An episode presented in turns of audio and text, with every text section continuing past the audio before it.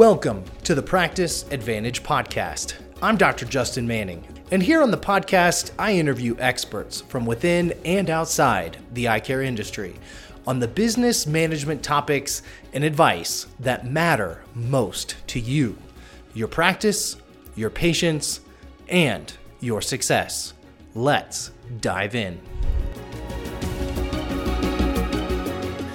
Welcome back to another episode of the Practice Advantage podcast. Every day, you and I purchase white labeled or private label products, whether it's from our hometown grocery store, Kirkland from Costco, and even Amazon's Basics brand this same opportunity to white label to use private label product ex- exists for independent eye care practices to help us understand the power of private label. My guest today is doug martin founding owner of indie eyewear a private label frame line created exclusively for PECA members. Doug has a long history in the eye care industry, growing a small Midwest two location optometry practice to over 16 locations and 25 doctors. In addition, Doug has previously served as VP of Key Accounts for Hoya and Director of Membership here at PECA. Doug, welcome to the Practice Advantage podcast, and thanks for joining us. Justin, good afternoon, and thank you for having me on the Practice Advantage podcast. I'm really looking forward to our conversation today. Me too. Now, you know, during the intro, I named a number of different private label brands, Kirkland, Amazon Basics, that we use as consumers every single day. Before we look at private label within the eye care industry and, and our, our listeners' practice space, what are some of the biggest private labels and why do they play such a big role in our day to day lives? Great question. And let's begin there. I'd like to take the listeners to, I say, 20,000 feet. Let's get a good overview of what's going on. Very simple.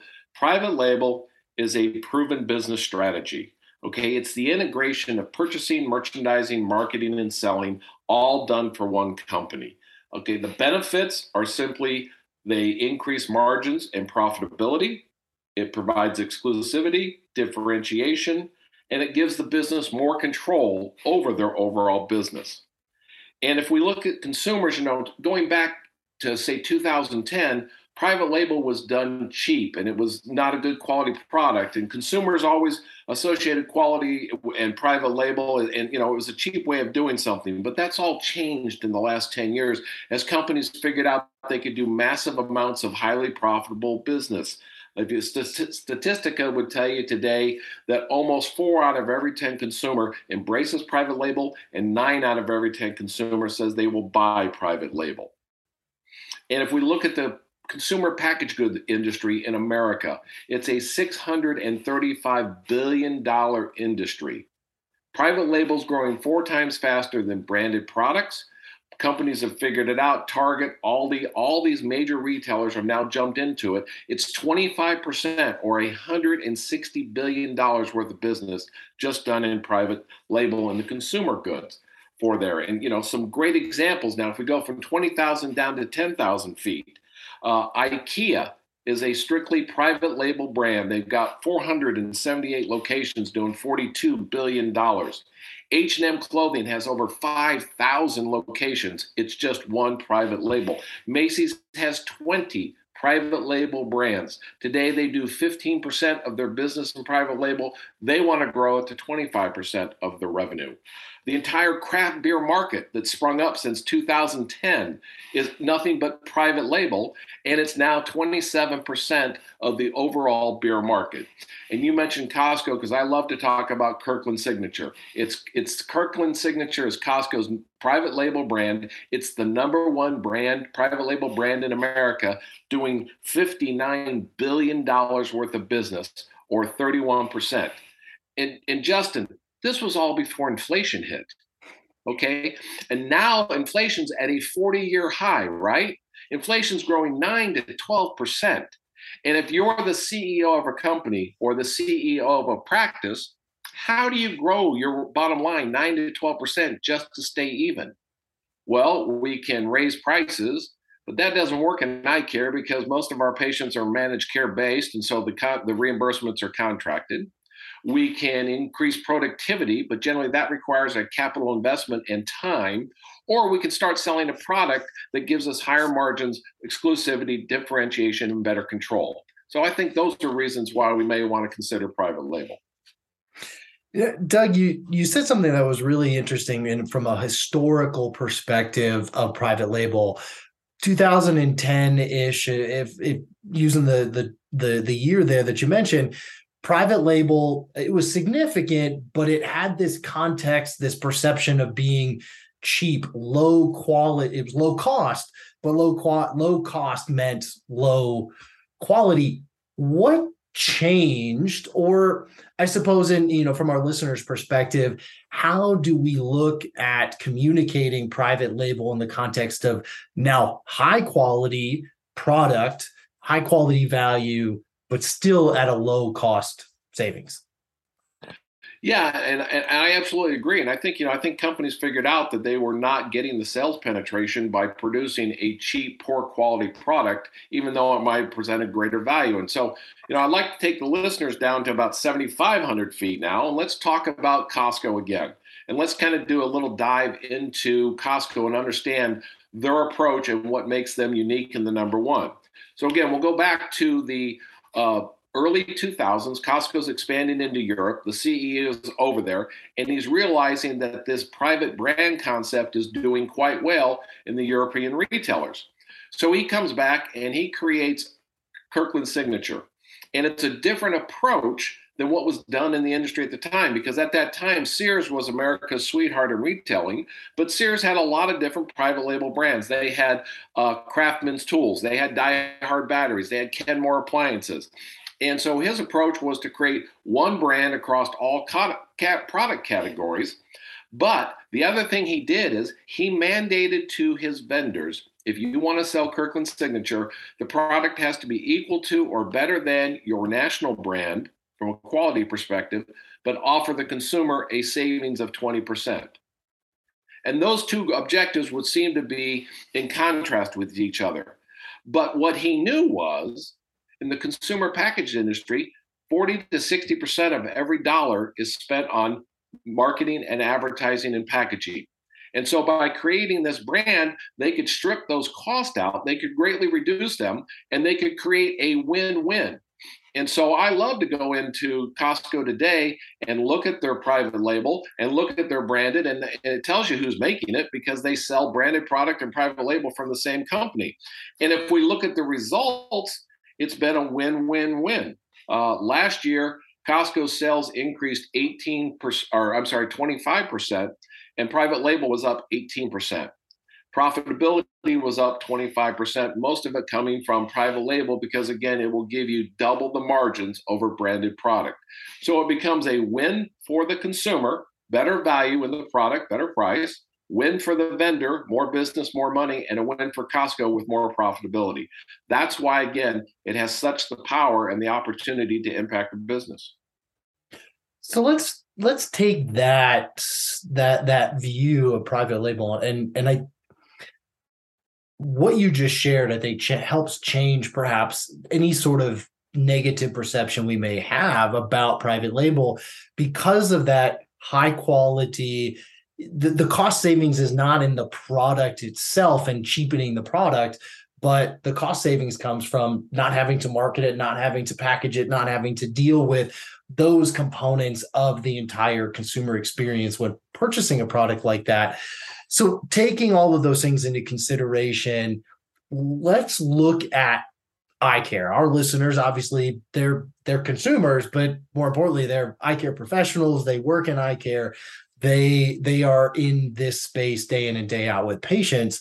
What areas are what private label exists currently? What are the primary areas in which we're utilizing private label in eye care and how how are they actually impacting a practice that's using them? Yeah great question and, and in you know from my perspective and again as you said i joined the industry in 1999 i've been around for a while. And I would tell you, since the early 2000s, I believe the independent sector, to which I'm very passionate about, obviously, as part of PECA director membership, I believe it's been under attack since the early 2000s when the online market came on and the independents were shut out of selling on the online market. And, and then we could look at, you know, the expansion of corporate optometry, the declining or stagnation of reimbursements and venture capital that's creating acquisition in these national chains and things. So the ECPs were simply put under attack because they owned the lion's share of the patients and the lion's share of revenue. And so you know, we saw disruptive brands that were creative, like Warby Parker and Hubble Contacts. You know, Warby Parker started in 2010, and now it's a uh, $600 million company with 178 locations. Hubble, which was created in the contact lens space, and all they're trying to do is disrupt the way eye care and consumers interact. Uh, we can look in the eye care space or the eyewear space. And in the eyewear space, there's a plethora of private label brands out there today that we would call them mainstream brands, very well known, but they were started because someone had an idea and the determination and succeeded in marketing, like Oliver Peoples, Mykita, Salt, for examples. Those are all great frame brands, but they started out as private label. And for the independent, it's been very difficult because it was a it was a high risk proposition. I mean, think about it. If you wanted to do private label, you had to find a factory in a foreign country. You had to speak a foreign language or have an interpreter. You had to design the eyewear. You had to buy 300 pieces per style. You had to front the money up. You had to wait 90 days. And then when the product arrived, if it didn't sell, you owned it. And for the average practitioner, that's just way too much risk for their business. So again, they were kind of shut out of this opportunity for that. And you know, when I was in the retail sector, uh, I saw private label and the benefits when I worked at Neiman Marcus and Macy's. When I ran 16 locations, I could afford to take that risk in private label. And private label, I saw the benefits of what it did for our optical and eyewear business. And fundamentally, you know, I believe that the ECPs are actually forced now to buy product through an old, antiquated system, a system that's been around for the 50. And if we think about all the technology innovation that's happened in our world over the last 70 years, you have to ask yourself, why hasn't the procurement system for frames changed? And very simply, I think it's because the system benefits the sellers, not the buyers. And if you ever go to Vision Expo and you see three football fields worth of people selling frames, it tells you follow the money. The margins are in selling of the frames for that. So, you know, I think right now the ECPs are at a disadvantage, and it's time to kind of change the dynamic, just like Costco did when it changed their marketplace. What have you seen from a private label standpoint in the independent world? I think many of us sort of immediately go to contact lenses, and you know, there's a host of private label contact lenses, which are really just a rebrand of an already established existing mainstream lens i think that that that it's a polarizing topic in eye care. What would you say to that listener who says yeah that's not not for not for me. It's, it's again i think the context that we often go to is the contact lens space but obviously as you shared with us there's so many different private label options. What would you say to that somebody who's really not convinced at this point so I, you know, and that's a great question and one that I get obviously asked a lot, a lot about, right? You know, why do I believe so strongly in private label? And again, I'll and I'll tell you, I got a, a lot of different reasons why, and I'm just going to kind of hit you with them now. You know, first of all, I have to ask question: Why, why is eye care any different than any other industry? Right? If if private label is a proven success, a multi-billion dollar proven success that gives a company greater margins, profitability, exclusivity, differentiation, and more control. Why wouldn't we want that in our own practices? Second of all, when I ran a practice, you know, 86% of my patient base was managed care. Managed care drives all sorts of people through the front door, frontline workers to uh, top line executives, people that have different social economic needs. So, as a business, I needed to have a good, better, best approach. I wanted to sell something to everybody, but I also had the obligation to be profitable. So I'd be here next year to take care of them. So consumers coming in the door want that, want different levels of product and opportunity. When we looked at the research and thinking about putting this together, our friends at Exotica, when they launched eyeglasses.com in 2000, they released a report. It's called the Consumer Decision Journey Research Report. Your listeners can find it on the internet like I did. But in that report, what their findings were for every three patients walking in the door, one is brand conscious and two are not brand conscious. The two that are not brand conscious, they want a frame that looks good, that is priced right. Makes sense. I looked at another study out of Austin, Texas, from a company called MBI Marketing. MBI Marketing looked at millennials, and millennials are an interesting uh, demographic because now they represent the purchasing power of the United States. They passed my generation in 2017. They are the economic engine of that. And they looked at a thousand millennials making eighty thousand dollars or more a year. The top 47 eyewear brands out there. Of the top 47, only eight had a consumer recognition higher than 10%. So 39 brands had less than 10% consumer recognition. So the millennials don't know the brands, and two out of three patients walking in the door don't care about the brands. Let's talk about the um, independence overall. As a practice, we spend a lot of time talking about the patient experience, right? And how do we improve the patient experience? Well, as the doctor, the doctor is the most exclusive thing a practice has to offer. I can't get the care from Dr. Manning anywhere but from Dr. Manning. And Dr. Manning makes an investment in the technology, and that's a differentiator because his technology is going to give me the overall best eye exam I can. And his staff is going to give me superior service. That's going to be a differentiator in the marketplace. So, why shouldn't the optical also be a differentiator? If I go to the optical and I can find the products that are available in commercial optometry and other places, then there's no differentiation. There's no reason for me to shop there. And coincidentally, that's exactly what's been going on the last 10 years. Our capture rates have been declining and the online market's been succeeding. So it's a self defeating strategy if we keep doing that. And, you know, as I said, go to Vision Expo and see the three football fields of people selling frames, and just know that the ECPs are currently buying a lot of private label, and we know the benefits of private label are margin and profitability. Let's quit giving our money to our competition. Let's start helping ourselves. And finally, what I would say is, you know, I've been in retail, I've been in optical. PECA, this is Indie Eyewear by PECA. This is our private brand. We know that cheap doesn't help anybody. You know, we we like Costco want to give you a high quality product that's a differentiator that you can use many different ways. And so, as I say, Costco wouldn't put their name on Kirkland signature. PECA wouldn't put its name on Indie Eyewear if it wasn't high quality product that is a differentiator that's good for the practice.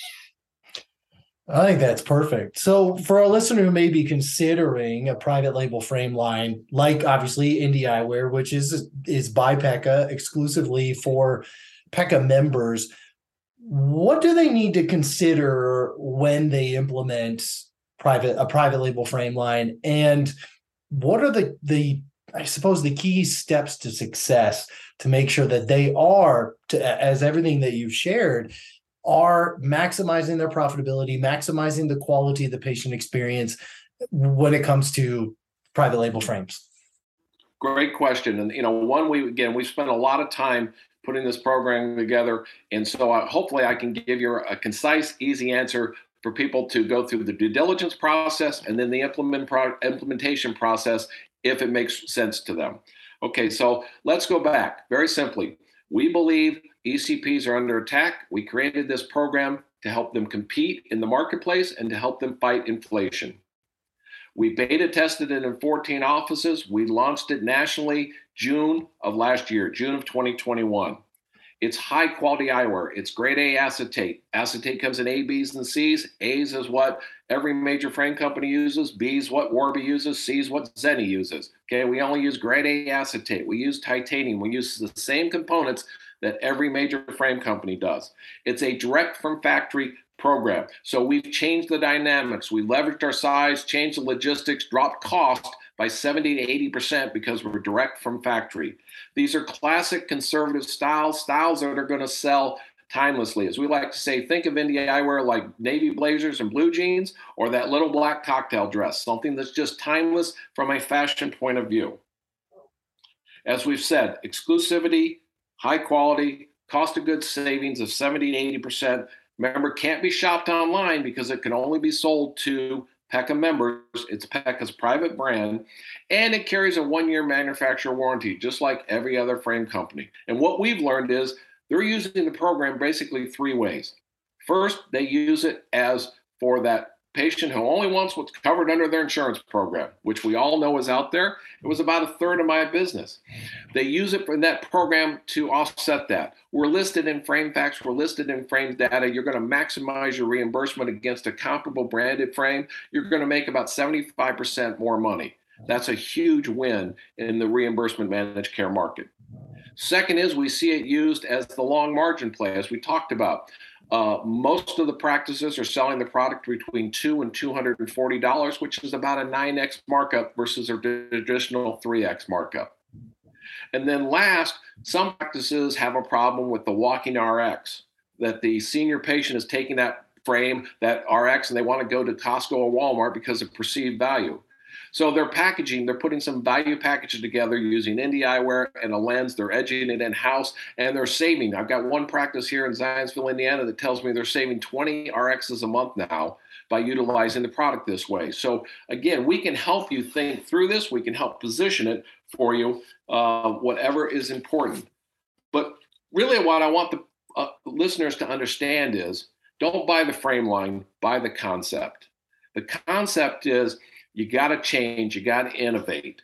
The average practitioner, which sells 2,400 frames a year, is going to make about $50,000 more in their optical and about $300,000 more in their EBITDA. And that's really how we can help members at a time when they need it because they're under attack. Man, Doug, I can't think of any better way to finish. That was fantastic, and, and I think extremely powerful. As we t- as we said in the intro, the power of private label in independent practice, and I think it is such a significant opportunity for our listeners. Doug, we always wrap up our Practice Advantage podcast with the same question. We believe that leaders are readers. What are you currently reading? Justin, if I'm not here talking to you on the podcast, I'd probably be at the golf course. So, uh, given that there's a little bit of tor- turmoil in the world of golf, I'm going to go back and reread a book called The First Major. It's the 2016 Ryder Cup when America was getting its butt kicked by the Europeans, and it's uh, how Paul Azinger and his team uh, pulled that victory off. So, I look forward to uh, a little leisure time uh, with the golf book. I will put a link to that in the show notes. Doug, thanks again. Thank you for your time today. If you've enjoyed the Practice Advantage podcast, please subscribe and leave us a review. And if you want to take your practice to the next level for the sake of your patients, your team, your community, and your bottom line, give us a call 1 800 959 2020, option 3. See you next time.